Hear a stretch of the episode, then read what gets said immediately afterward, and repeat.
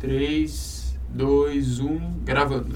Fala pessoal, bem-vindo a mais um episódio do Senta aí, é rapidinho. Hoje a gente vai falar sobre quem controla o seu negócio. Quem controla as suas captações? Você ou seus clientes? Essa é uma pergunta fundamental para entendermos o valor de nosso trabalho e principalmente o quanto você se valoriza como profissional. Mas como podemos entender quem está no controle de nosso negócio? Pense o seguinte: qual foi a última vez que você falou não a um cliente seu? E qual foi a última vez que você ouviu um não? Pense nas suas captações. Por exemplo, todas são captações que você se orgulha de ter, ou seja, são captações que você realmente queria ter, estão de acordo com a sua avaliação e que você realmente acredita que vão ser vendidas? Nem sempre é fácil responder essas perguntas, afinal, podem existir casos que não são exatamente o que você gostaria de ter em carteira, como uma captação acima do valor de mercado ou algum outro tipo de problema. E não se assuste, é normal que às vezes a gente erre na captação ou abra algum tipo de exceção. Mas o importante nesses casos é analisar a sua responsabilidade em ter escolhido ou não seus clientes. Qual a diferença entre controlar e ser controlado? É simples. Quando você controla o seu negócio, você escolhe e tem o controle das suas captações. Quando você se deixa ser controlado, você aceita absolutamente tudo o que seus clientes lhe dizem e pedem e, consequentemente, não controla seus resultados. Bom, vamos entender isso um pouco mais na prática. Como eu sei que eu não controlo o meu negócio? A forma mais simples de entender isso é pensar o quanto você tem de domínio sobre suas captações e também sobre como é o seu relacionamento com seus compradores. Pensando nos seus imóveis captados, você não está no controle quando trabalha com imóveis com o preço que o cliente quer, mesmo sendo acima do valor real. Você não está em controle quando utiliza as fotos que o próprio proprietário te enviou, você não está no controle quando você é apenas mais um corretor trabalhando no imóvel. Já pensou nisso? Se você se deixa levar sem controlar suas ações, há grandes chances de você não conseguir controlar os seus resultados. Você está na, nas mãos do mercado e de seus clientes. E isso pode ser prejudicial para você. Afinal, você não vai ter como escolher como.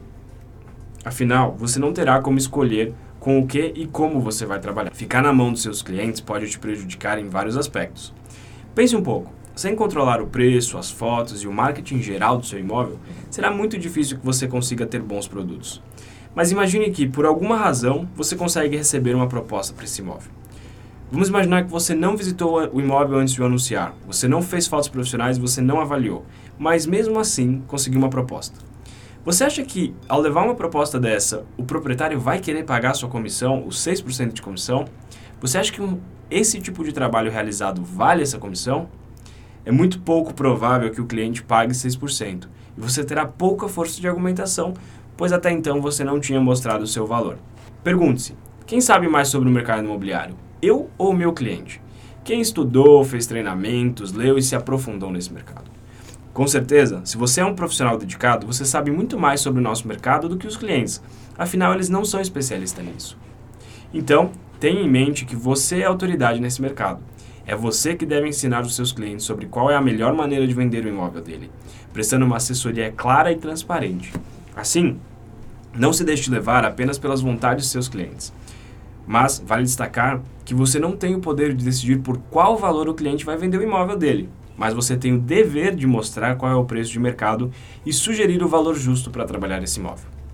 Bom, e se o meu cliente que não quiser colocar o preço de mercado nem, nem aceitar todas as outras sugestões que eu tenho?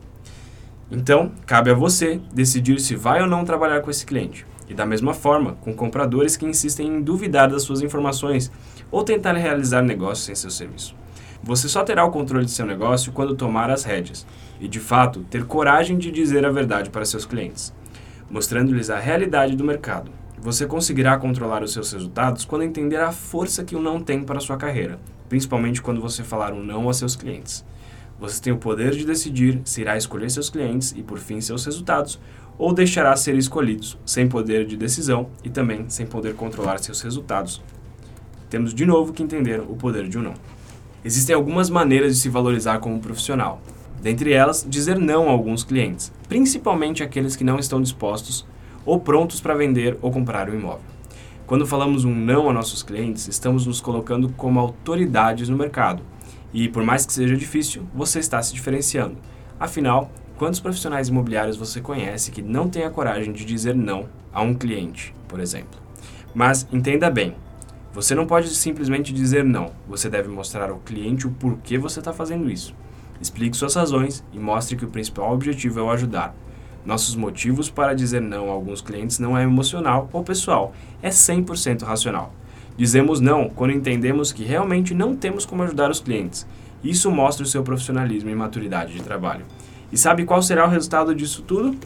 Na maior parte dos casos, quando os clientes se sentirem prontos o suficiente para vender ou comprar um imóvel, eles vão te procurar, pois foi você que os alertou disso lá atrás.